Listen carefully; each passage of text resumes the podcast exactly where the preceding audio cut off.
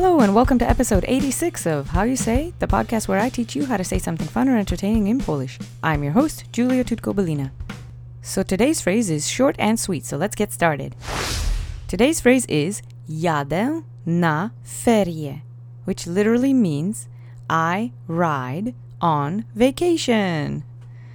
The elegant translation is I'm going on vacation. So I picked this one because right now as I record this, I'm getting ready to go on a little bit of a vacation myself, so that's why I have it on my mind. The episode schedule may be a bit sporadic this week, but hopefully if I've done my planning well, then you'll have steady episodes coming on schedule, on time, and you won't even notice that I've been gone. But anyway, I just wanted to teach this one to you in case you are planning a little vacation. So let's go over the words together. The first word is jadę, which means I am going, or I ride, or I am riding. So first person singular, it ends with the ę phoneme and the accent is on the first syllable. Let's say it together three times. Jadę. Jadę. Jadę. Great. And I wanted to mention a quick pronunciation note. I am teaching you how to say this word with ę at the end because although traditionally first-person singular verbs that end in ę like this kind of have that last syllable swallowed, in this case, I want you to practice it with the ę because more often than not, this one you kind of hear it, even when it's sped up. A lot of people do say jadę, and that's fine, but I want to make sure you remember there's an ę at the end of this one because sometimes people will say it jadę because it's easier to say and so it's less likely to have that last syllable swallowed. So that's why I'm teaching it to you this way this time, okay? Just keep that in mind. The next word is na. We've seen this before all the way from episode 1. It means on. It's a preposition. Let's say na together three times.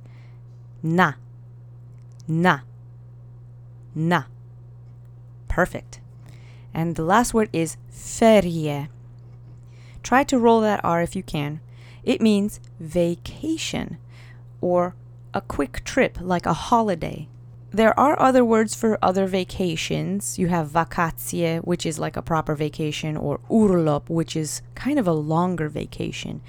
It has different feelings. When you're talking about ferie, it's kind of like a fun romp. It's like a spring break or sending kids to camp, or a quick few-day getaway. Ferie is usually the word for those situations.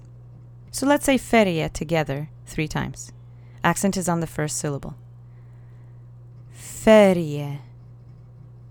Ferie. Ferie. Great. And you'll notice that I'm slightly rolling my R, but it's not so bad. It's not. If you said ferie, it would sound strange.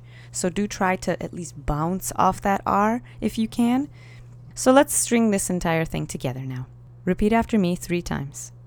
Jadę na ferie.